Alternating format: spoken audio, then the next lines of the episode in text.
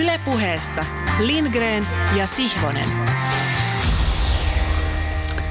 Korkeimmin ylävivahteen lämpimästi tervetuloa kesätauon jälkeen taas kuuntelemaan kokeellisen urheilupuheen ilosanomaa. Tauko edellisenä tämän ohjelman välillä ei ollut kuin alle pari hassua kuukautta, mutta sekin alkoi jo tuntua kuin piehtaroinnille yksinäisen vuoteen iloissa. Mutta nyt meidät ja kuulija on taas yhytetty kuin yhteisestä sopimuksesta yhteen. Ja mikä sen mukavampaa? Tänään minulla on sikäli erityinen juhlapäivä. Kaksin verroin sanoisin, että paitsi saan olla jälleen tuon sänkykamarikatseisen Tommi Helsinkiläisen kanssa tässä studiossa tekemässä sitä, mitä me osaamme. Myös esikoisromaanini on tällä päivän määrällä julki. En suin surmin olla tässä yhteydessä mainostamaan teosta, niin se olisi sopimatonta monella eri tapaa, mutta saan siitä suoran sillan siihen, mitä olen myssytellyt ajatusteni hautomossa liki koko menneen kesän. Sen verran sanon esikoiseni syntymästä, kun sain sen ensimmäistä kertaa käsiini, että kokemus oli kuin mies olisi singottu katapultilla suoraan pitkän kymmenen vuoden korpitaipaleen pimeyden jälkeen valoon. Mutta se siitä.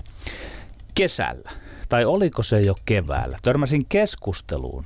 Myös valpas kuulija saattoi havaita saman keskustelun siitä, miten esimerkiksi jääkiekkoilija voi saada itselleen jonkinlaisen älykön maineen, jos hän ilmoittaa lukeneensa tai lukevansa romaaneja. Koko keskustelu alkoi siitä, kun Leijonin maailmanmestarijoukkueessa ilmeni olevan peräti jonkinlainen lukupiiri. Jäseninä Kevin Lankinen, Petteri Lindbom, Marko Anttila ja Oliver Kaski. Lukupiirin keulakuvaksi nousi maalivahti Lankinen ja hänen vinkkaamansa Hania Janakiharan Pieni elämä. Ja kiitos Lankisen ulostulon, pieni elämä vietiin jo kovaa kyytiä kirjakauppiaiden käsistä. No siitäkös keskustelu alkoi lihoa kuin naapurin sijat. Törmäsin argumenttiin, minulla meni vati hetkeksi siinä nurin. Poistin jälkikäteen kommentteja ensimmäistä kertaa koskaan somessa. Vati meni nurin argumenttiin, jossa ilkuttiin, ettei se tee älykköä kirvesmiehestä, paperimiehestä tai sairaanhoitajasta, jos tämä ja nämä lukevat fiktioita. Että se on vain jonkinlainen valesivistyksen silaus. Olin eri mieltä jyrkästi ja vihoissani kuin varhaiskypsä poika, jolta on juuri riistetty sellainen tärkeyden tunne. No, mä rauhoituin ja olen siitä lähtien pohtinut asiaa sen eri kanteilta. Mä teen perättäisin sanoin selväksi, että olla ammattilaisurheilija huippurheilun piirissä, se on kova juttu. Se on jonkinlainen elämänkirjon äärimmäisyysasia. Joku on verrannut ammattilaisurheilijoita taitaviin käsityöläisiin korkean tason käsityöläisammatteihin. Mielestäni vertaus on osuva. Mielestäni kaikki, ihan kaikki korkeakulttuurinen harrastus ja harrastuneisuus, vaikkapa jääkiekkoammattilaisuuden lomassa, on todella merkittävä ja mainittava asia. Toki voidaan puhua, suhtaudummeko me kirjoja lukeviin urheilijoihin ikään kuin alentuen, kun hehkutamme ja ihmettelemme heidän lukemisiaan. Mielestäni emme. Sitähän on vastapainoksi riittämiin, että olemme mukaan huolissamme urheilijoiden lukematta jättämisistä. No, ehkä minä olen koko tämän aihepiirin suhteen liian herkillä. Kyllähän Kevin Lankinen kirjalukupiiri esikuntinen saa sitten ja sai aika paljon myönteistä, enemmän myönteistä kuin kielteistä huomiota. Itse ajattelen huippurheilusta niin, että heidän työnsä on niin kokonaisvaltaisesti vaativaa. Rasitus on kerta kaikki sen holistisen psykofyysinen. Urheilemiseen panostamisen, keskittymisen on täytynyt alkaa jo niin varhain lapsuudessa, että elämänkaari saattaa herkästi muotoutua jossain määrin yksipuoliseksi urheilun ehdoilla elämiseksi. Ulkopuolisten toiveet, saati vaatimukset lukuhommista, opiskelemista perustuvat usein siihen, että ei tunneta huippurheilupolun, huippurheilupolun vaadetta kaikkineen. Ja silti Lähetin minä tuonnottain kuluvan viikon kuluessa eräänlaisena lempeänä kokeiluluontoisena rohkaisuna terveiset urheilujulkisuudessa Alexander Parkoville ja Patrick Laineille, että mitä jos ihan kokeeksi koittaisivat joskus romaanin lukemista sen pleikan pelaamisen sijaan. Sieltä saattaisi aueta jonkinlainen aivan uusi vastapaino ja rentoutumismuoto jääkiekkoilulle. Lisätietoja antanevat Kevin Lankinen ja Aapeli Räsäänen. Meillä on täällä tänään vieras, joka on jo huippurheilu uransa aikana kantanut jonkinlaisen älykön leimaa tuolla älykkään näköisesti kartuvalla otsallaan. Hän muun muassa kirjoitti jo peliuransa aikana kolumneja The Timesiin. Tervetuloa Aki Riihlahti. Kiitos. Oliko, oliko, tulis mä nyt Yle puheelle, kun tämä kuulosti välillä siltä, että Esko Mörkö lukee vanhoja jalluja? Tämä oli jotakin sen suuntaista. Okei, okay, sä oot latautunut selkeästi koko kyllä, kesän tähän. Kyllä, kyllä. Olen, olen, olen, olen niin kuin viittasin tuossa hieman Hyvä. puhastellut kirjallisuuden parissa. Okei. Okay. Mutta miten on Aki? Mitä sinä ajattelet, paitsi tuosta omasta urheiluälykön leimastasi ja laajemmin ylipäätään aihepiiristä, jota tuossa äsken koskettelin? tota, äh, maailmassa on 200 miljoonaa rekisteröitynyttä jalkapalloilijaa. Mä luulen, että siellä on jokunen, joka on minua älykkäämpi ja aika voi olla, että on ehkä yksi tai kaksi, joka on ehkä tyhmempikin.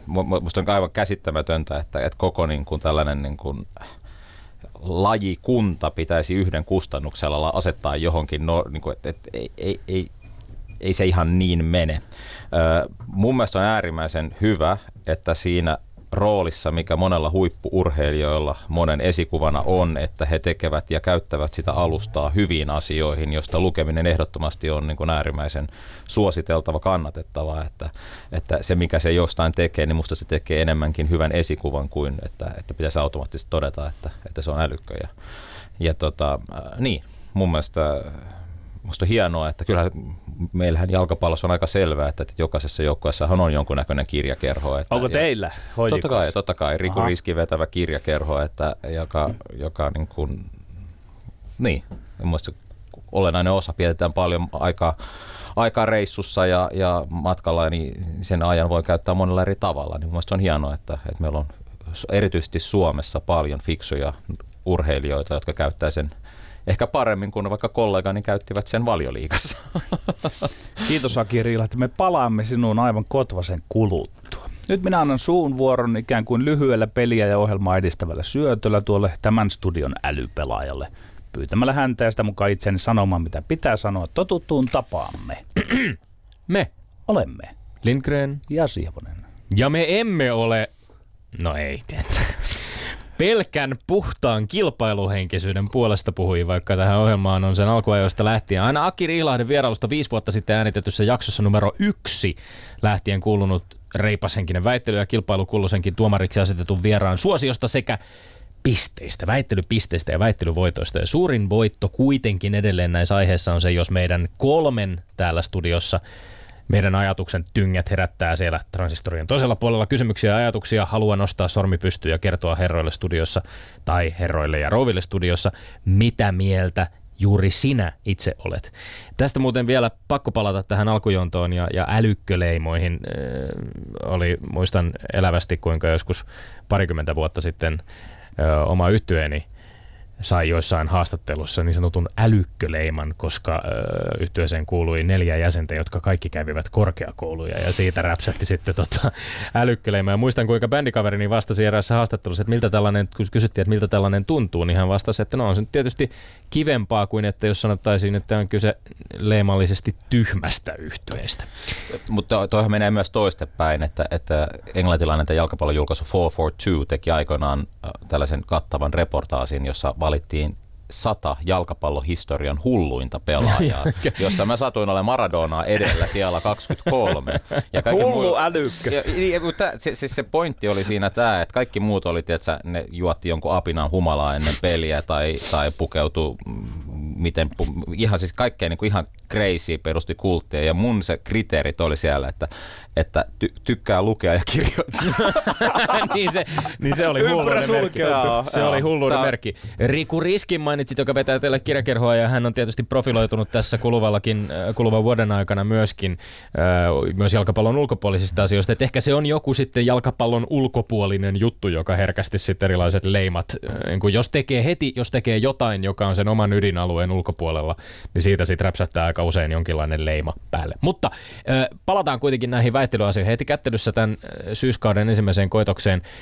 Pitää palata ihan hetkeksi kesäkuun alun tapahtumiin, kuten, kuten jotkut teistä, jotka, jotka säännöllisesti ohjelmaamme tursotatte korviin ne hyvin muistatte, niin jo toista kevättä kautta putkeen homma jäi niin sanotusti ilmaan. Eli koko kauden jatkunut väittelykilpailu päättyi käsittämättömällä tavalla, käsittämättömällä tavalla ratkaisemattomaan 21-21 tilanteeseen, kun jouduin itse kokonaan väistymään viimeisestä juhannuksen kahden tunnin erikoislähetyksestämme. Jotkut tehtiin epäillä tätä jo suunnitelluksi jutuksi, mutta sen kummemmin lääketieteellisiin yksityiskohtiin menemättä voin vakuuttaa, että kyse oli ihan aidosta ja äkillisestä force majeure-tyyppisestä tilanteesta, jonka hoitoon ei pelkkä purana riittänyt. Ja onneksi me oltiin kuitenkin saatu jo pyydettyä maamainio Kai Kunnas vieraaksi ja hänet saatiin myöskin lyhyellä varoitusajalla vaihtamaan roolia vieraasta vieraaksi ja toimittajaksi. Ja tämä ohjelma toteutettiin hieman poikkeuksellisena Kunnas et Sihvonen versiona. Lämmin kiitos siitä vielä kerran Kai Kunnakselle sekä tietysti Petterille. Vaan tässä ollaan ja vaikka me niin kilpailemisen nimeen vannoisikaan, niin, niin ymmärretään tietysti se, että joku selko pitäisi saada. Mutta tota, pyörät pyörii hitaasti ja rauhallisesti, onhan tämä kuitenkin yleisradio. Ja, ja sen verran kimurantti tilanne on Yleisradion väittelyneuvostoakin askarruttanut, että vastausta ei ihan tähän elokuun alkuun ole vielä kuulunut. Meillä on kuitenkin informoitu, että neuvosto käy läpi tarvittavat instanssit elokuun aikana ja suunnilleen tuossa neljännen, viidennen syksyn jakson paikkeilla, eli tässä elosyyskuun taitteessa, on luvassa tieto siitä, miten ja millä perusteella sekä kevään 2018 että kevään 2019 ratkaisemattomat tulokset ratkaistaan. Sitä odotellessa aiempien kausien mestaruudet ovat siis edelleenkin Lindgren 2, Sihvonen 1. Mutta juna kulkee, juna kulkee eli on aika tarttua kokonaan uusiin kysymyksiin ja tämän kuudennen kauden ensimmäisiin väittelyihin, jotka käydään seuraavien aiheiden äärellä. Yksi, videotuomarointi eli VAR herätti jälleen paljon keskustelua jalkapallon naisten MM-lopputurnauksessa. Tappaako videotuomarointi pelin virtauksen jalkapallossa? Kyllä vai ei?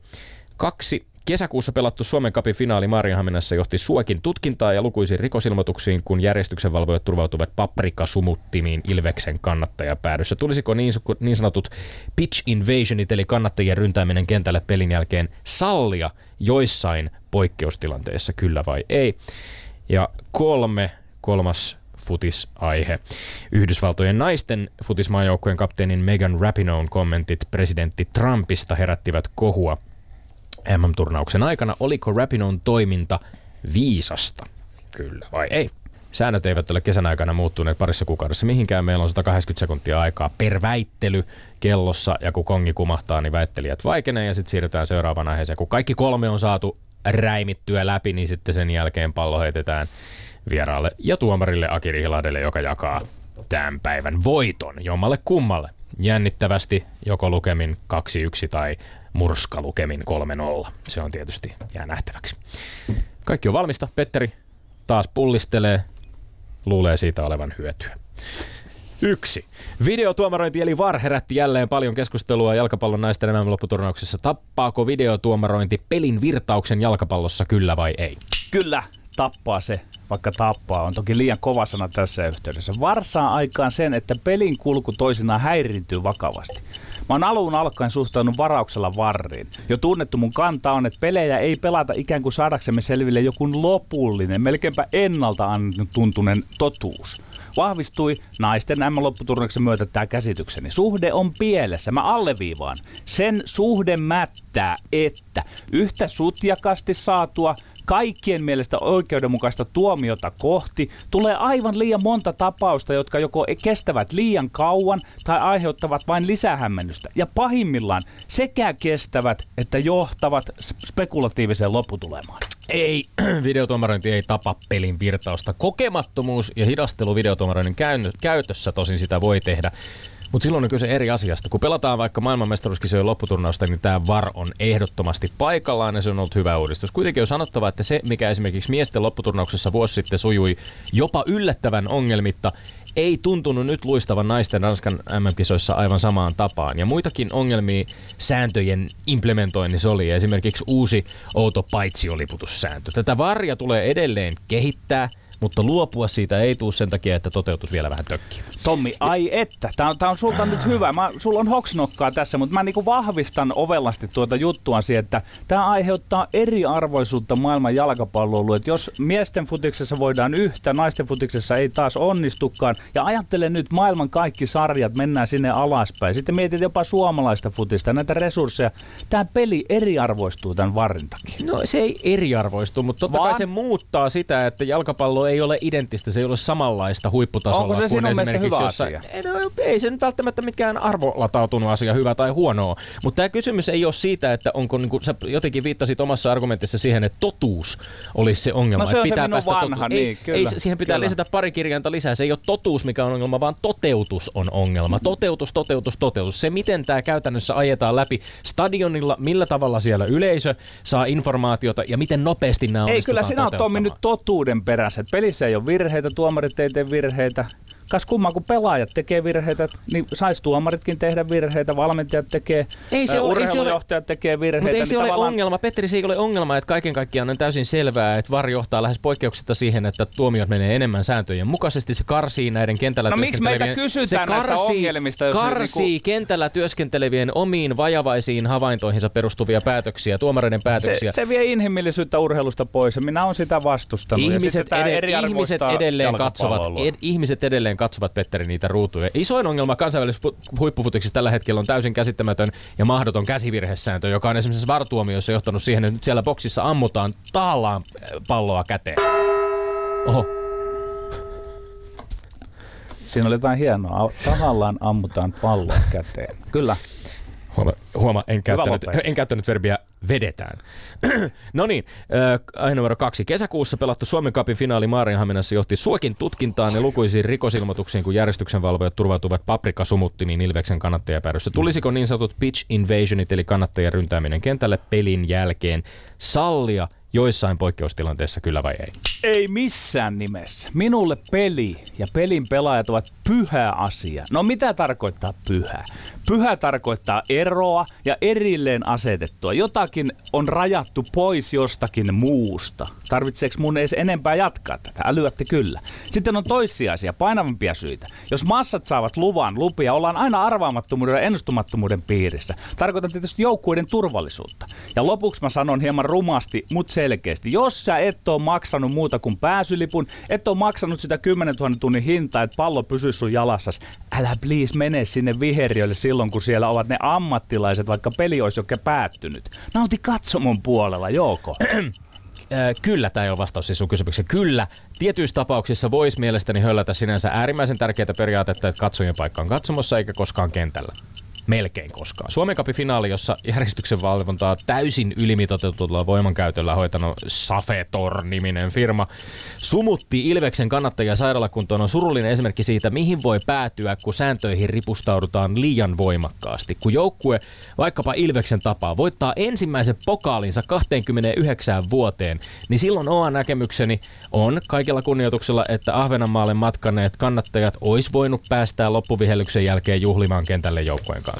Niin, se johtaa tuon arvaamattomuuteen. Nyt tässä Se- se, tapauksessa sitten, että, että joku tämmöinen firma Arva, tulkitsee. arvaamaton. Niin kuin, tämäkö, ei, tämäkö ei ollut arvaamatonta, kun esimerkiksi palloliitolta täysin niin kuin yllättäen, palloliittokaan ei tuntunut olevan tietoinen siitä, että siellä on paprikasumuttimet firman, turvallisuusfirman käsissä ja niillä sumutetaan ihmisiä, jotka eivät edes olleet kaikki pyrkimässä kentälle. Sekin tuo- oli tuo- arvaamatonta. Niin, no tuohon minä jo annoin oman näkemykseni, että kun tehdään selkeä raja, että sinne ei, ei kerta kaikkiaan koskaan mennä, niin sinne ei ole mitään arvattom, arvaamattomuutta. Ei säännöissä, ei niiden tulkinnassa, ei, ei tuota, turvallisuusfirmoissa Niin Ja- ja, ja näin. ja Ja, Pet- antaa peliin olla pelaajilla. Petteri. Sen takia se on niin kiinnostavaa, Petteri. kun jotkut osaavat jotain ja siellä vihreällä verralla ja niin Tämä edelleen. sun pyhän määritelmä, jossa oikeastaan itse, siis paljastit itsesi, koska siis ilmeisesti sun silmissä vain peli ja pelaajat ovat pyhiä ja kannattajat sitten siellä katsomossa ovat jotain täysin Ei, ulkopuolista. siellä on, se on val- ehkä stadionit jopa on pyhiä. halveksuttavaa. Ei, stadionit on pyhiä. Se, se, se, se kokemus on olla siellä katsomon puolella, sehän on todella pyhä. Se, se on niin se kaikkein pyhin kokemus, mutta se tulee siitä erosta, että tuonne me emme astu, he pelaavat tuolla, me nautimme sitä ja meillä on täällä kollektiivinen fiilis täällä katsomon puolella. Niin, esimerkiksi keikoilla on päivänselvää, että yleisö ei nouse lavalle. Se on orkesterin aluetta ja tämän takia siellä on No tätä mä en turvallisuushenkilökuntaa. viittinyt edes sanoa. Niin, mä tiedän, mm. mutta siis toisinhan kuitenkin, Petteri, nähdään näissäkin poikkeuksia. Jotkut bändit haluaa varta vasten todeta turvallisuushenkilökunnalle, että päästäkää faneja lavalle siellä yhte, yhdessä jammailla bändi ja on joku eri asia, kun järjestetään sarjoja, roikkua kun järjestetään. Sarjoja, missä monen, monen joukkueen No täytyy mutta tässäkin oli, ei tässä ollut lailla. kyse mistään tuhansien ihmisten massasta edes, kun Ilveksen kannattajat olisivat Se on ihan sama, onko siinä sata tai tuhat tai muuta. Kormaton angi, armoton kongi. Aihe numero kolme. Yhdysvaltojen naisten futismaajoukkueen kapteeni Megan Rapinoen kommentit presidentti ai, ai. Trumpista herättivät kohua MM-turnauksen aikana. Oliko Rapinoen toiminta viisasta kyllä vai ei? Ei, Rapinoen toiminta ei ollut viisasta. Politikointi, politikointi ei kuulu urheiluun, urheilijoille. Mä syvennän asiaa, mä vien sen nyt kohti urheilua. Mistä tuo naisten M-turnaus pitkälti muistetaan? Rapinoista. Kuka jäi mieleen? Rapinoi. Mistä? Joo, siitä, että hän on taitava peliä, pelaaja. Mutta ennen muuta kisat muistetaan Rapinoista ja hänen poliittisesta viestistä. Se on aika häpeällinen tilanne. Joukkueurheilun piirissä ei saisi tapahtua tällaista. Yksi pelaaja ottaa itsekkäästi oikeudekseen julistaa omaa asiansa. Mä asettelen tämän vielä näin. Mitäs me muistetaan kesän 2086 MM-kisoista Meksikosta? Maradona ja hänen upea pelaaminen. Jalkapallo. No mitäs me muistetaan kesän 2019 MM-kisat Ranskassa? Rapinoista, jalkapallosta ja Donald Trumpista. Mä oon hyvin pettynyt. Kyllä, kyllä Megan Rapinoen toiminta oli viisasta ja se oli ihan mahtavaa seurattavaa modernilta urheilijalta, joka osoitti joukkueelle ja koko maailmalle todellisen johtajan luonnetta. Rapinoe on, ra- oli ratkaisevimpia pelaajia Yhdysvaltain maailmanmestaruudessa ja sitten hänen ainutlaatuinen tapansa puhua joukkueensa luonteesta, sen moninaisuudesta, vahvuuksista, sai mut lähes rakastumaan, vaikka pelataankin niin sanotusti eri joukkueissa. Megan Rapinoe ymmärsi ja kommunikoi hyvin selvästi, että hänen edustamansa joukkue ja presidentti Trumpin arvomaailmat olivat täysin vastakkaiset. Tällaisten rintamalinjojen vetäminen, se on kunnioitettava ja rohkeata. Tommi, sähän niinku analysoit niinku sit politiikkaa ja poliittista diskurssia analysoinut. Petteri. Ihan kun sä et ole seurannut ollenkaan jalka, naisten Oi, jalkapallo kuule, seurasin ja seurasin niitä upeita maaleja, mitä Megan Rapinoe ta- tako siellä kisoissa. Ja mä vähän epäilen sitä, että sun analyysi siitä, mistä riittäneet. nämä kisat muistetaan, on täysin pielessä. Ei, ja kun se, sä toteat, että ei. politikointi mm. ei kuulu urheiluun ja kisat muistetaan Rapinoista ja hänen poliittisesta viestistä, tiedätkö mikä tässä ongelma on tässä sun analyysissä? No, kerro. Se ongelma on se, että et, et siis nämä Rapinon kommentit Trumpista oli annettu tammikuussa, tämän vuoden tammikuussa. Hän ei niitä tietentahtoja lähtenyt tuomaan julkisuuteen, vaan media nosti ne kommentit No t- tällähän sä vedät jalat itsesi, itse jalkoja sieltä ei, pois, mä vaan, jopa, ja, näin, jopa jalat, näin vanhat, mä vedän jalat alta sun, mä vedän jalat alta sun analyysiltä. Ja mi, mitä me muistetaan Petteri kesän 68 olympialaisista? Mitä sinä muistat kesän 68 Meksikon olympialaisista? Aika monelle ensimmäisenä, kun ne olympialaiset mainitaan, tulee mieleen kaksi miestä palkintokorokkeella, mun, mun se, se, se, siinä oli jotain kaunista ja hyvää, mutta Aa, se, oli, se, oli, oli se minä hyväksyn, mutta se oli poikkeus, sen joka vahvistaa, minä, mm. poikkeus vahvistaa sen säännön, että ei, et, etenkään joukkuepallopelissä yhtiä kisoja ei saisi muistaa yhdestä pelaajasta, joka tekee muutakin kuin Jumalan kädellä maalinta, koska se Maradonan, se oli ihanaa, mutta sitä Rapinon, niin tämä ei voi hyväksyä Rapi, ne kisat. Ei, niin et tietenkään voi ne, hyväksyä. Ne, oikeasti, siis kyllä säkin muistat tuosta poliittisesta protestista nämä kisat, melkein enemmän kuin siitä hänen pelaamisesta. En muista, siitä spekuloitiin, että hänen kommenttinsa vaikkapa niin aiheuttaisi jotain ongelmaa joukkueessa. Se joukkue meni ja voitti heittämällä maailmanmestaruuden. Mä en edes vie tätä nyt noin tähti. pitkälle. Mä ei se vaikuttanut sitä, peliin millään ei, tavalla ei, negatiivisesti. Ei, kukaan ei saa nostaa joukkuepallopelissä Näin se, näin se käy. Tulee huokailua ja naureskelua tuomarilta. Annetaan tuomarin yhdeksän sekunnin ajan pidätellä huokailua ja naureskelua ja sen jälkeen antaa viiltävä analyysi. Ylepuheessa Lindgren ja Sihvonen. No niin, nyt se on Aki Rihilahti sitten vakavoitumisen, niinku... vakavoitumisen paikka.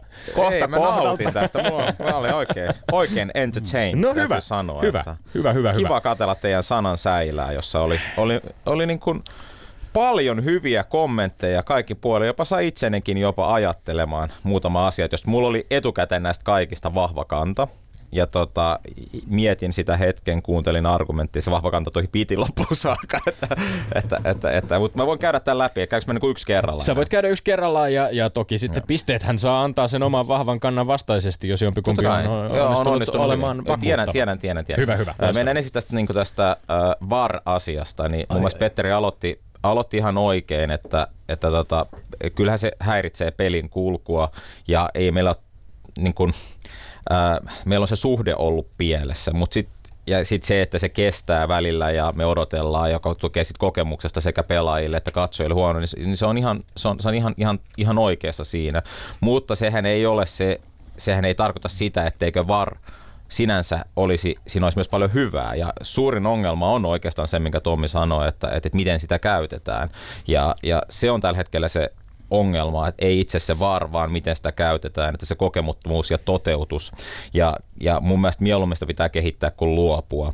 Ja tota, mä, oon, mä oon myös Tommi vähän ehkä siitä eri mieltä että tästä inhimillisyydestä ja siitä, että tuomaretkin saa tehdä virheitä, kun pelaajat saa. Mutta eihän me olla kukaan, me ei olla jalkapallossa sen takia, että me tullaan katsoa sitä, että tuomarit tekee virheitä. Me tullaan katsoa jalkapalloa ja pelaajia, jolloin tavallaan meidän toivehan on se, että itse se tuomari olisi mahdollisimman pienessä roolissa sen vaikuttamisessa. Mä ymmärrän, että varissa se vähän korostuu, mutta jos me jossain halutaan totuutta ja virheettömyyttä, niin mieluummin siinä tuomarityöskentelyssä ja pelaajilta ja itse ottelulta inhimillisyyttä. Niin siinä mielessä mä sanon, mä oon kyllä sitä mieltä, että Tommi, Tommi niin kuin naulas sen oikein, että, että se on kyse on on toteuttamisesta ja, ja tota, mun mielestä se pitää enemmänkin niin kuin kehittää kuin luopua. Et kyllä mä tästä kohdasta annan Tommille, Tommille pisteet, vaikka kyllä arvostin Petterin vahvaa näkemystä monessa kohtaa. Sainko vähän, vähän sinua Se sai mut vähän, niin kuin, vähän niin kuin jopa Joo. miettimään ja, ja, ja, ja ei, Siksi ei, minä ei, olen täällä. Mm. Peli ei ole identtinen. Ei, peli ei ole identtinen. Se on, se on sekä tapa Joo. pelata, ö, paljon asioita on riippuen missä pelataan, miten Joo. pelataan, niin on, on jopa kentän koko saattaa olla massiivisesti erilainen Joo. ihan korkeammalla tasolla. Se voit mennä jo, joka niin kuin, että vertaat jo kentän kokoa no-campilla tai Telia 5G-areenalla, niin sekin on jo... Tai eri. pelialusta. Pelialusta. Siinä on paljon erilaisia Kyllä. momentteja, että se, se, että tässä täs mennään tonne päin. Öö, kyllä. Yksi no. Oliko sulla, Petteri, lisättävää tähän? Niin, no ei oikeastaan. Mä tyydyn tähän. Että... T- tässä pitää todeta, että, että tota, kysymyksen muotoilu oli itse asiassa napattu kesän urheilulehden numerosta, jossa kysyttiin, kysyttiin samaa asiaa viideltä futisvaikuttajalta. Ja, ja kiinnostavaa, että tähän tappaako videotuomarointi pelin virtauksen jalkapallossa kysymykseen näistä viidestä neljä vastasivat kyllä, toki erilaisin hieman erilaisin perustein. Heidi Pihla ja Marko Rajamäki, Heli Rekimies, ehkä vähän vähemmän tunnettu Ilveksen fysiikkavalmentaja, valmentaja ja sitten Rami Rantanen, PK35 valmentaja, vastasivat kaikki kyllä ja ainoastaan Sebastian Sorsa, entinen klubi-ikoni, vastasi ei tähän kysymykseen. Mutta tämä on semmoinen tietysti, joka puhuttaa varmasti ja oli aika mielenkiintoista seurata sekä näitä naisten futiksen nämä lopputurnausta että sitten myöskin Copa Amerikaa vaikkapa, jossa, jossa implementointi käytännön toteutus oli aika erilainen ja, ja, ja myös esimerkiksi se, että mitä stadioneilla ihmiset näkivät tai mitä TV-ruudun äärellä kotona ihmiset näkivät poikkesi aika, aika radikaalisti. Kyllä, kyllä. ja tässä pitää vielä muistaa, että arvokisathan on tosi haastava, että sulla on useasti eri mantereilta, jossa pelataan ihan eri tyylillä ja sääntöjä tulkitaan niin eri tavalla, niin joukkoita, sitten sulla saattaa olla vielä eri mantereilta tuomari, että siinä on niin kuin kolme eri tyylisiä. Sen takia arvokisat on yleensä, niin kuin, jos, jos on, on niin kuin sellainen, missä tämä tuomarityöskentely nousee paljon isommaksi puheenaiheeksi kuin sitten joku vaikka kotimainen sarja, jossa oikeastaan molemmat joukkueet pelaa aika, on tottunut siihen, miten tehdään ja tuomari on tottunut siihen, että toihan on aika haastava tuollainen arvokisa tuomarointi ja sitten sen tulkitseminen ja siitä johtopäätösten vetäminen. Kyllä. No niin, mutta sitten äh, mihin seuraava, seuraavaksi, mihin aiheeseen hypätään? Tämä pitch invasion, niin, yes. tota, niin tota, äh, Tää, tää oli, tää... Oletko vaikeassa paikassa nyt? En, en ollenkaan, en ollenkaan. En mä, en mä ikinä, tota, niin mun mielestä on, se, mun mielestä tässä on kaksi eri asiaa nyt erotettava. Se, mitä tapahtui Maariahaminassa, niin oli täys ylilyönti, ihan täys ei, mä en näe mitään järkevää siitä, mutta se, sillähän ei mitään tekemistä sen kanssa, että, että siellä, siellä on ollut ylilyönti, että mikä on niin kuin pitch invasion, että, että onko se ok vai ei, niin mun mielestä se on aivan päivänselvä asia, että, että se ei ole ok. Ei, ja ei ole olemassa sellaista, että no vähän joskus ehkä voi tulla, koska sehän niin kuin eskaloituu aina johonkin muuhun. Mä oon itse ollut kaksi kertaa kentällä silloin, kun tällainen on... Öö, tota, mennyt väärään suuntaan ja on käynyt huonosti monelle ihmiselle. Ja aina kun joku tulee kentälle, niin se on kontrolloimaton vaaratilanne. Ja siinä ei ole kahta sanaa, etteikö se ole väärin. Et, et, et, mä en yhtään myöskään osta tuomi tuota sun selitystä, että, että, tota, että, että, joo, että jos sulla esimerkiksi joskus vielä olisi keikka, niin, tota, niin, tota, niin, niin, tota, niin että, mutta täällä maailmassa se on ihan selvä, että sinne ei saa tulla, paitsi jos joku, joku tota, ää, niin kuin artisti haluaa. O, nyt kun sä on, oletko kysynyt pelaajilta, haluavatko he, että siinä niin kuin kontrolloimatta tulee hirveä määrä ihmisiä, niin eivät he kyllä halua. Että kyllähän meillä on mahdollisuus juhlia ja pelaajilla on mahdollisuus tulla sinne katsomoon astikin jopa. Ja, ja et pelaajilla on mahdollisuus mennä sitten juhlimaan. Et se on ihan eri juttu, mutta se on aina kontrolloimaton vaaratilanne, kun joku tulee kentälle ja mun mielestä se ei ole, ei ole ok. Ja ihan samalla lailla, jos mietitään, että kun ö, tota, Sihvonen kirjoittaa sitä, että onko tämä niinku, on vähän niin kuin outoa, että, että, että sä oot siellä Hämeenlinnassa toimistossa, kirjoitat sitä sun kirjaa ja sitten yhtäkkiä sinne sun fanit juoksee sinne sun Joo. toimistoon, niin, niin onko se niinku, ei se niinku ole normaalia, että sä juokset toisen työpaikalle vaikka sun tarkoitusperät on varmaan kannattaa ja olla hyvä, mutta siitä on mun mielestä eri tapa tehdä ja, ja tota, se, tässä mun mielestä on vaikka tuomitsen täysin sen, mitä Maarianhaminassa tapahtuu. Mun mielestä tässä se, se takana oleva perusajatus, että kenttä on pyhä ja sinne meneminen on aina kontrolloimaton vaaratilanne. Juhlia pystyy joukkojen kanssa yhdessä monella eri tavalla. Siihen on olemassa monia eri, eri myös siellä stadionilla, mutta tässä mun mielestä on aivan selvää, että, että Petteri saa tästä tästä sen pisteen. Kyllä, ja tässähän kysymys oli nimenomaan, että tulisiko Ihana tämä tuomaroit. jossain poikkeustilanteessa sallia, eli se on ihan selvä kysymys, meni juuri näin, ja, ja hyväksyn perustelut täysin. Tätähän kuitenkin tapahtuu aika paljon. Union Berlin nousi Bundesligaan, siellä oli tuhannet ihmiset kentällä, he saivat siitä 50 jotain tuhatta euroa sakkoa äh, lopulta, ja seura totesi, että, että tota Bundesligaan noustessa, noustessa pitää tehdä tiettyjä investointeja. Sitä tapahtuu yliopistossarjoissa, äh, Jenkkifutiksessa, äh, Yhdysvalloissa, ihan yksittäisten otteluiden vuoden jälkeen aika usein. Et se on sellainen ilmiö, joka kuitenkin on olemassa ja jota, jota ehkä sitten, näetkö, että sitä vähän turhaan romantisoidaan? No tota, ensinnäkin yksi asia pitää heti tässä selväksi, että, että vaikka niin kuin, ei, ei mun mielestä sillä ole mitään merkitystä, mikä se sakko on, niin se ole se iso mm. asia, mutta se, että on kontrolloimaton vaaratilanne, jossa on, joka voi eskaloitua ihan mihin vaan, mm. siellä on pelaajat kentällä ja, ja mun mielestä esimerkiksi monessa tilanteessa on mahdollista siinä vaiheessa, kun ö, vastustajan joukko ja todennäköisesti hän kannattajatkin on lähtenyt, niin silloinhan on olemassa keinoja juhlia yhdessä, vaikka siellä paikan päälläkin, mutta ei niin, että sinne voi tulla vaan kuka vaan tosta vaan. Se on todella mun mielestä mahdoton tilanne ja, ja äh, en, en mä niin kuin näe, että mikä se tavallaan se, se tai, tai, tai, tai mikä siinä on niillä ihmisilläkin niin kuin siinä ilossa voitettavaa mm. versus eri tavat kontrolloimasta ilman vaaraa niin kuin juhlia yhdessä joukkojen kanssa, kuin mitä siinä on taas vastaavasti hävittävä. Niin kuin mä sanoin, mä, mulla, on, mulla on varmaan mä oon 10-20 kertaa ollut kentällä, kun näin on käynyt, ja kaksi kertaa siinä on käynyt tosi huonosti. Yksi jatkokysymys vielä. Äh, tässä usein näissä keskustelussa turvallisuuskysymyksistä, kun keskustellaan, niin äh, tämä itse asiassa Union Berlinin saamakin sakko, se liittyy sekä tähän pitch invasioniin, mutta myöskin soittujen heittelemiseen äh, ottelun aikana. Tätä on tapahtunut derbyissä pelin ollessa käynnissä, esimerkiksi tällä kaudella Stadin derbyssä lensi hoijikon kannattaja päässyt soihtukentälle. Usein puhutaan siitä, että, että, että näissä asioissa olisi niin äärimmäisen oleellista, että seurajohto ja, ja, ja fanien, fan, fani, tai kannattajaryhmät ja sitten viranomaiset kävis keskustelua yhdessä. Miten sä ihan lyhyesti, jos haluat tässä vaiheessa kommentoida, millainen keskusteluyhteys HJKlla on esimerkiksi klubipäädyn, klubipäädyn kannattajien kanssa tällä meillä on, hetkellä? Me, meillä, on, meillä on hyvin aktiivinen keskusteluyhteys ja, ja mä luulen, että, että Suomessa se on toki helpompi järjestääkin kuin monessa muussa maassa. Että meillä on, meillä on niin kuin ne ihmiset, jotka on ottelutapahtumista turvallisuudesta ja sitten tietenkin niin kuin faniryhmistä vastuussa, niin ne on ihan, ihan viikoittain yhteydessä ja, ja se on ihan selvä asia, että on paljon asioita, jotka, jossa ollaan samaa mieltä. Sitten on asioita, jossa mun kokemus ainakin, että ihmiset näkee sen toisenkin osapuolen kannan jossain määrin, mm. mutta sitten niin kun, ehkä se toteutus on aina sitten isossa joukossa, niin, niin, niin se, se, se, voi olla erilaista. Mutta me, meillä, on ollut, meillä on ollut kuitenkin pääsääntöisesti tosi hyvä ja me, ennen kaikkea se, mikä on niin tärkeää muistaa, että, että vaikka jos mä ajattelen kaikki meidän kotiotteluita, niin meillähän on niin kuin turvallinen ottelutapahtuma. Mm. Että, että meillähän ei ole ollut sellaisia, sellaisia niin kuin kotiotteluissa, missä, missä on tapahtunut. Sitten on tietenkin sellaiset, että meitä, meitä on pyydetty noudattamaan sääntöjä ja järjestystä ja totta kai me tehdään se parhaamme mukaan, mutta se on ihan, mä en niin kuin yhtään usko siihen, että kieltämällä, rajoittamalla, rankasemmalla pystyy jotain asioita ratkaisemaan, vaan keskustelemalla. Se on ainoa tapa ja tämä on se kokemus, mitä isot seurat maailmalla on myös kokenut, että, että, että se ei vaan niin kuin johda mihinkään. Keskustelemalla ratkeaa myöskin väittelykilpailujen voitto, joten nyt mennään viimeiseen aiheeseen päästä. Vai väittelemällä? No, se, no sekin on tietynlaista keskustelua. Joo, no. Hyvä. Viimeinen aihe, Megan Rapinoe.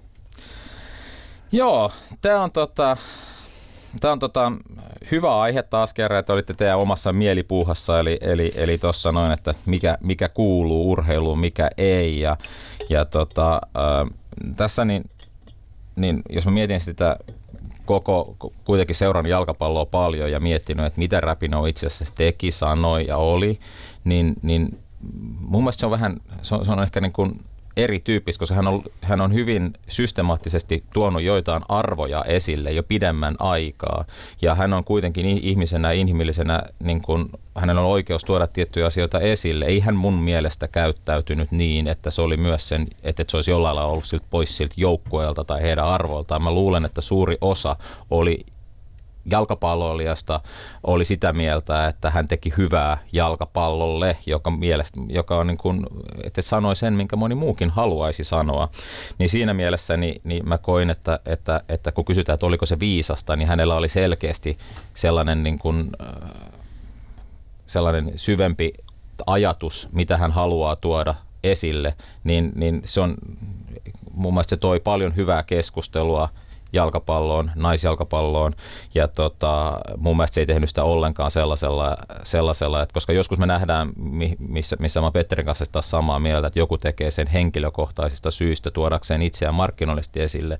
Musta se ei ollut kuitenkaan ei menty niin pitkälle, että hän halusi itseään jollain lailla tuoda esille, niin kuin, että hei, tällä mä saan eniten huomiota, vaan hän oli ihan oikeasti tätä mieltä, on ollut pitempään tätä mieltä ja pystyy todistamaan kentällä ja kentän ulkopuolella, että, että hän uskaltaa olla sanojensa sanojensa mittainen, niin tota, mun mielestä silloin on ihan oikein tuoda arvoja. Että mä en, mä, mä en niin sellaiseen maailmaan halua mennä, että huippuurheilijat joutuisivat rajoittamaan sitä, mitä he ovat, voivat niin sanoa ja eivät voi tuoda hyviä heille tärkeitä asioita esille. Miksi eivät voisi? Mun mielestä se on ihan ok ja mun mielestä on joskus jopa ihan hyvä, että, että huippuurheilijat tuovat, tuovat hyviä asioita esille oikealla tavalla. Että sitten tullaan, tullaan nythän, nythän nähtiin vaikka Major League Soccerissa oli viime viikolla, oli, oli Bedoya, meni, meni mikrofonin sanoa maalin jälkeen, huutelee sinne, niin, niin ei mun mielestä jalkapalloottelu myöskään voi tulla, että mennään huuteleen koko aika jotain. Tässä asiassa varmasti ihan ajatus on oikein hyvä, mutta tota, tällaiset yksittäiset yksittäiset asiat, ne on mun vähän eri asia. Eri asia. Niin, Alejandro, ei missään sitäkään tuomitse. Se Alejandro Bedoya myös sanoi ihailevansa Rapinoita ja Rapino kovasti hehkutteli esimerkiksi sosiaalisessa mediassa Joo. tätä, tätä Joo. kommenttia, jossa siis Alejandro Bedoya vaati kongressilta toimia aselakien Joo. tiukentamiseksi. Joo, ja, ja siis edelleenkin, niin, niin musta se pointti vaan siinä oli, että kesken peliin niin jos kaikki ottaa koko ajan kantaa mm. johonkin, niin se, se voi eskaloitua pitkälle. Nythän sellaisen ei ollut menty ja mun mielestä se oli niinku ihaltava monella tapaa, että ihmiset uskaltaa mm. sanoa ja uskaltaa olla mieltä. Ö, mun mielestä se tärkeä on vaan, että, että, että miten sen älykkäästi käyttää. Mun mielestä Rapinon toiminta oli ihan viisasta. Se toi paljon hyvää keskustelua. Joten tästä... saanko, sa- saanko sanoa, ennen kuin nyt kun aistin, että mm. Tommille mm. menee pistet, mm. niin miten herrat siitä mieltä sitten, jos olisi yhtä loogisesti ja yhtä kauniisti, hän olisi tämmöinen patriotti, joka olisi tukenut järjestelmästi Donald Trumpia, niin kai te olisitte samaa mieltä, vai olisitte? Niin mutta ei mitään, kysymykseksi, nousee, ei, mutta kysymykseksi tämä... nousee se, että mitkä ovat hyviä asioita toki siis. Mm, niin. Ja, ja, tää, täällä studiossa mut, mutta, se mutta tiedetään. Tämä on erittäin... erittäin Näköjään. ei, ei, ei, ja, ja, ja tämä on tämä on erittäin hyvä pointti, että koska jos se menee siihen, että kaikki latelee mitä ensimmäisenä... Siihen tu- se on niin, menossa ehkä. Niin, niin, niin sekin on, on vaikea taiteen laji, mutta tässä tilanteessa mun mielestä kyse ei ole siitä, Petteri, koska kyse on siitä, että, että, että Rapino edustaa aika monen jalkapalloilijan ja erityisesti naisjalkapalloilijan mielipidettä ja hänellä on hyvin, hyvin selkeästi sanotaan niin todella laaja kannatus näille asioille, mitä hän sanoi. Että, tämä ei, tämä ei, että, että hän kyllä edusti omaa ammattikuntaansa juuri niin kuin ammattikunnan arvoissa ja muissa on, niin siinä mielessä tämä, tämä tota, mä hyväksyisin tämän käytöksen kyllä tällaisena. Mutta tänne kilahti. Kausi alkaa. Tänne Tommi kilahti. Lindgrenin voitolla. No, kyllä se keskimäärin. Mä en edes antanut pistettä vielä. Ei, mutta no, mä, mä, mä, mä, annan sen pe- Tom, e- Tommi. No niin, okei. Okay. Kyllä keskimäärin Joo. voittaminen tuntuu Joo. kuitenkin kivemmalta mut, kuin häviäminen. Mun mielestä, mm. mä haluan vielä sen verran sanoa. Me ollaan että... aika pitkään venytetty tätä, mutta me ollaan puhuttu mä toki futiksesta mä, koko mä ajan. Mä sanon vaan viimeisen asian, että, että, että mun mielestä meillähän ei ole yksittäisiä totuuksia, paitsi tietysti mitä tässä studiossa No puhutaan. tässä studiossa näytti Joo, äsken olevan. Joo, mutta tarkoitan sitä, että, että pääasia, että ihmiset argumentoi ja mm. keskustelee, niin silloin meillä on mahdollisuus löytää urheilussakin niin kuin niitä hyviä juttuja, keskusteluja ja ratkaisuja. Et silloin, jos me ollaan ehdottomasti jotain mieltä, eikä, eikä kuunnella niitä argumentteja tai olla ehdottomasti jotain mieltä ilman argumentteja, niin se oli tässä mun mielestä niin kuin virkistävää. Ja Kyllä. tätä on aivan liian vähän valitettavasti nykyajan ö, mediakentässä tai yleisessä urheilukeskustelussa. Tämä oli jopa ihan, ihan niin kuin virkistävä tuokio mulle. Mielipiteitään lausuvat urheilijat myöskin toivon mukaan joutuvat perustelemaan näkemyksiään. Eli ensimmäinen piste on jaettu tällä kaudella ja se tuli Lindgrenin nurkkaan. Tilanne on 1-0. Yle Puhe.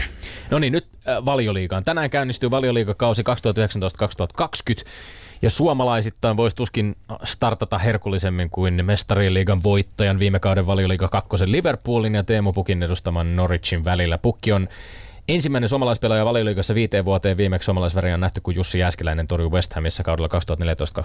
Ja odotukset on aika kova, jos ve- to- tai ovat kovat, jos veikkauksen vedonlyöntikertoimia uskominen, niin suomalaiset vedonlyöjät odottavat Pukista jopa maalikuningasta. Öö, millainen haaste Teemu Pukilla on edessään nyt nousijajoukkueen kärkipelaajana, Aki Riilati? Tilanne on hyvin eri, erityyppinen sen suhteen, että, että nyt me pelataan valioliigaa, joka on hyvin erityyppinen sarja, jossa joukkueet on taktisempia ja kontrolloivia niin kuin championshipissa, jossa mennään aika paljon nopeammin, joka sopii Teemu Pukille erinomaisesti. Ja edelleenkin Norwichin pelityyli sopii Teemu Pukille ja siis hänhän on fantastinen tyyppi ja kuinka vanha hän kehittyy koko ajan ja on vaarallinen kelle tahansa joukkueelle, että pystyy tekemään kyllä ja maaleja ja sitten siis vielä sen lisäksi sellainen jotenkin koko Mä, mä en tiedä, Suomessa varmaan ketään, joka ei tykkäisi Teemu Pukista. Että miten sä voit olla tykkäämässä tuosta lupsakasta kotkalaista, joka ei tee itsestään numeroa, tekee paljon maaleja, käy sen jälkeen kuuntelee Kaija Koota ja vastailee ihmisille, ihmisille sosiaalisessa mediassa. Miten sä et voi olla tykkäämättä tuollaisesta? Niin se, on niin, se, on, se on niin mainio tyyppi kaikin puolin.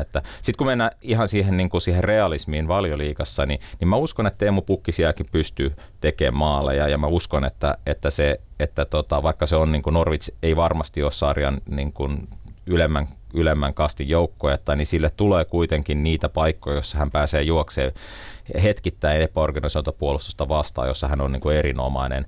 Öö, Mutta on päivän selvää, että sarja on, on aivan eri kuin Championship. Mä oon molemmissa pelannut vielä enemmän Championshipissa ja tunnistan, että se on sarjana sellainen, jossa tota, Teemu Pukivahvuudet ja Norwichin pelityyli sopii paremmin. Nyt pelataan aika kovan luokan organisoituu taktisesti fiksuja joukkoja vastaan, jotka pystyy ottamaan, ottamaan ihan eri lailla, eri lailla niin kuin ne vaaratilanteet pois ja kontrolloimaan sitä peliä. Eli, eli, eli huomattavasti vaikeampi kausi tulee, mutta edelleenkin totean, että, että Teemu Pukki on aina vaarallinen. Se on aina. Lausu Aki Riilanti muutama sana siitä, että aika paljon spekuloitu tai mietitty, analysoitu, että mitä Pukille on tapahtunut. Miksi hän nyt on tällä hetkellä niin hyvä? No paljon asioita. Että hänellä on aina ollut se lahjakkuus se, että, että hänen, hänen, hänen niin kuin juoksun ajoitus, eli hän, jos mä ajattelen, kuinka keskenttäpelaajan on nähnyt monta hyökkääjää, niin Teemu Pukki on se, että kun sulla on vasta tulossa pallo, hän aloittaa jo pitkän liikkeen, jolloin sulla on mahdollisuus nähdä se liike. Eli, eli, eli se, se, sen, sen juoksun ajoitus on, se on aikaisempi, sillä on todella hyvä juoksunopeus, lähtönopeus ja erinomainen veto kovasta vauhdista, jolloin itse asiassa se, että, että todennäköisesti Norwich on kuitenkin enemmän vastahyökkäysjoukkoja tänä vuonna kuin mitään muuta, niin se sopii Pukille paremmin kuin sellaista joukkoa vastaan, joka lojuu syvällä. Se, mitä sitten Teemu Pukille muuta on käynyt, niin, niin tota, hän, hänestä on tullut vastuuntuntoinen perheen isä, joka, joka ehkä syö vähemmän, vähemmän kotona niitä pikaruokatilauksia ja elää urheilijan elämää kovemmin, joka, joka tota, hän on tullut erinomainen huippurheilija niin, myös. Puhuttiin, että laittoi fysiikkansa kuntoon viime kaudella, oli paljon tällaista. Niin, siis se on aina ollut hyvä pelaaja ja aina ollut, tota, silloin ne edelleen ne parhaat ominaisuudet ja elää siitä, siitä niin kuin intuitiosta, että koska tekee sen juoksun ajoituksen. Ajoitus on niin kuin täydellinen häne, hänellä, niin tota, mutta sen lisäksi tietenkin niin kuin elää, elää huippurheilijan elämää ehkä pikkasen paremmin kuin aikaisempina vuosina. Ja sitten on tullut sellainen tietty järki myös vuo, niin kuin vuosien varrella siihen, että, että mitkä, mitkä asiat hän tekee, mitkä asiat hän on karsinut. Siitä on pudonnut sellaisia ylimääräisiä juttuja sit sen pelaamisesta ja tekee erittäin hyviä valintoja koko aika. Erityisesti pallottomana hän tekee mm. loistavia valintoja. No kuten mainitsit ja kuten moni muistaa, varmasti sä oot itse kokenut Crystal Palacein aikoina sekä joukkueen nousun silloisesta mm. ykkösdivisioonasta, ensimmäisestä divisioonasta valioliigan kaudeksi 2004-2005, että sitten myöskin putoamisen sieltä Kyllä. takaisin.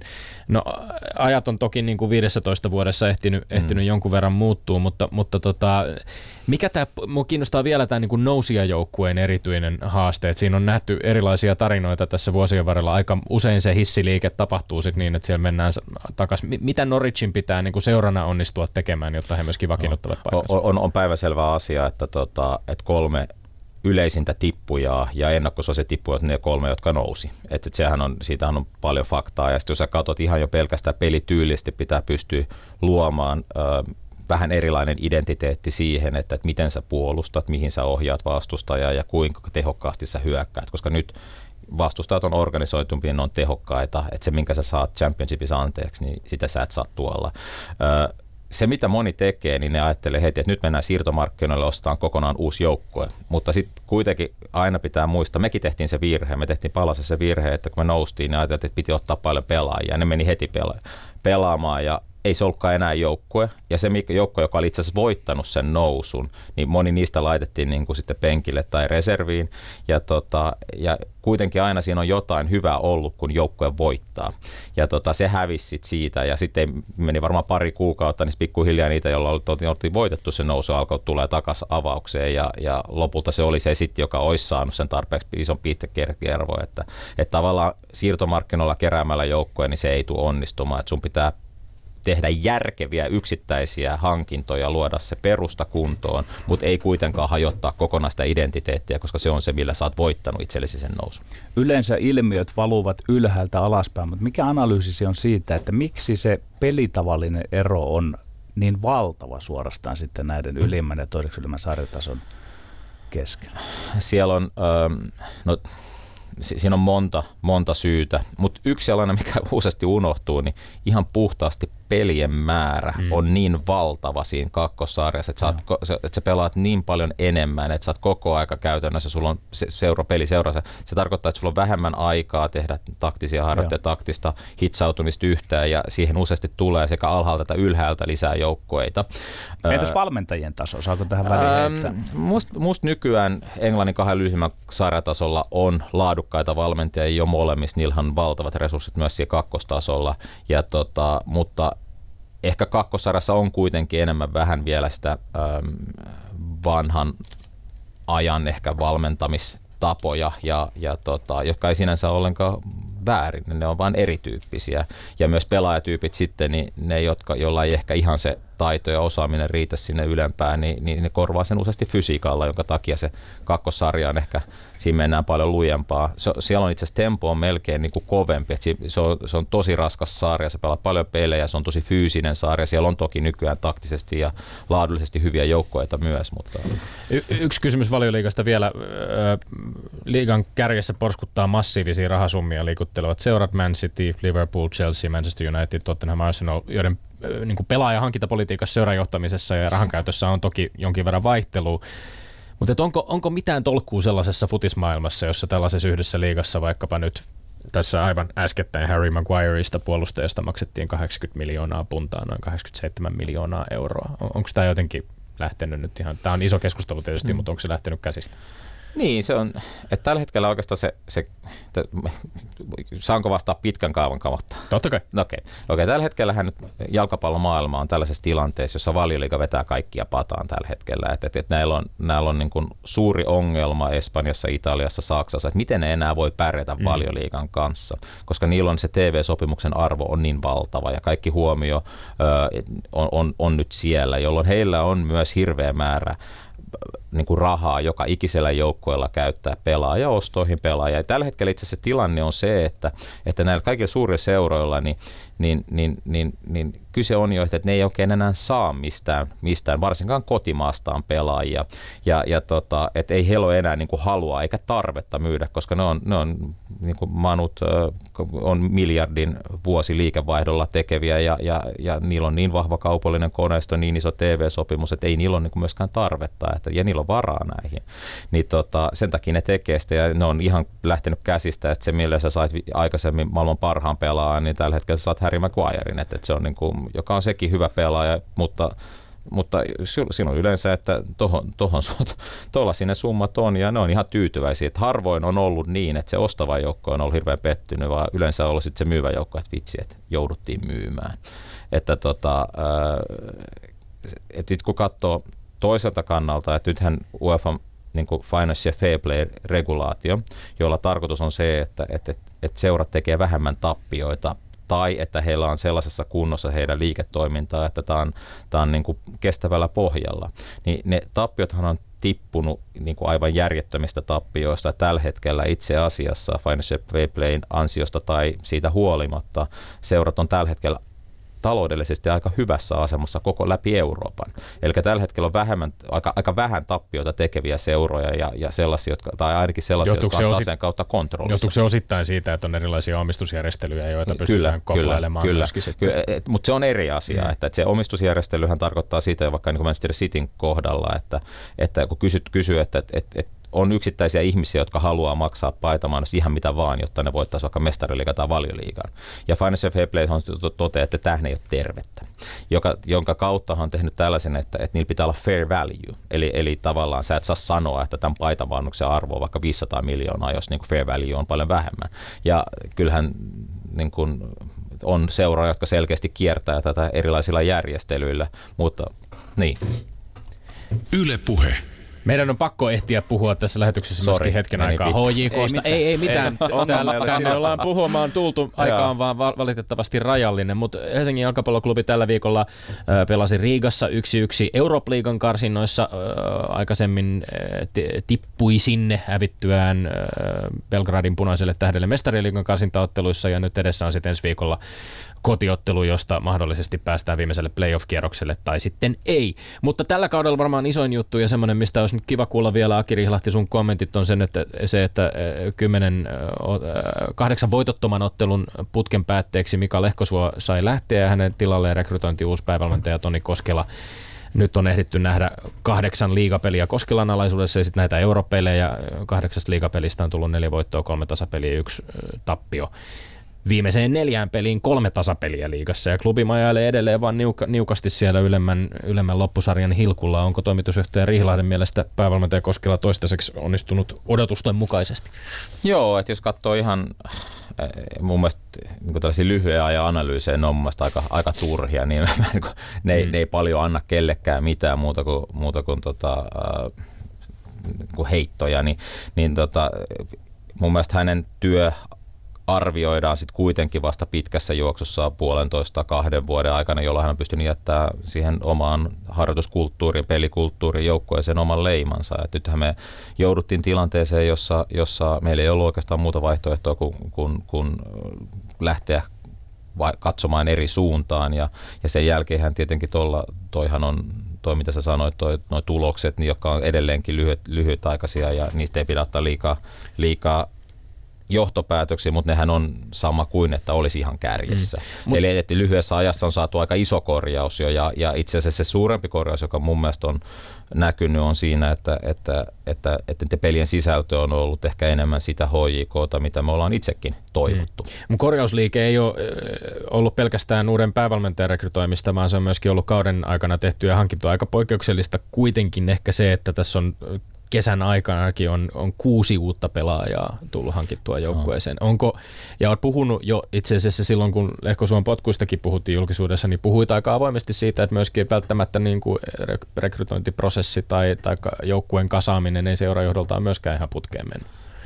Tota, meillä tulee yleensä kesällä kolmesta viiteen pelaa joka ikinen kesä tästä, tästä niin kuin eteenpäin. että tänä vuonna tuli muutama enemmän ja siinä osittain syynä on se, että on ihan selvä asia, että jokainen valmentaja haluaa tehdä mm. joukkueesta itsensä näköinen ja meillä loppukädessä on aina valmentaja, joka laittaa peukun ylöspäin tai alaspäin, että otetaanko joku pelaaja. Ja, ö, totta kai mu, muun organisaation tehtävä on löytää hyvät kandidaatit ja saada ne neuvottelut maaliin. Että, että, että toki heti sen vaihdoksen jälkeen niin samalla pelamateriaalilla meidän tulokset kääntyy oleellisesti.